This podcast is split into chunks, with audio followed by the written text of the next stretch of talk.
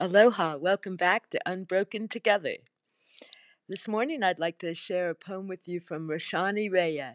She's a healer living here on the Big Island. She was told by doctors she needed 12 months of intravenous antibiotics to heal her Lyme disease, and she thanked them and moved here to the Big Island instead, where she gradually healed herself and many others. Uh, this is her poem she wrote. It's called The Unbroken. There is a brokenness out of which comes the unbroken, a shatteredness out of which blooms the unshatterable.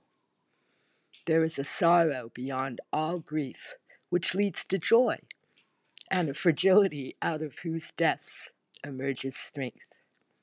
There is a hollow space, too vast for words, through which we pass with each loss, out of whose darkness we are sanctioned into being.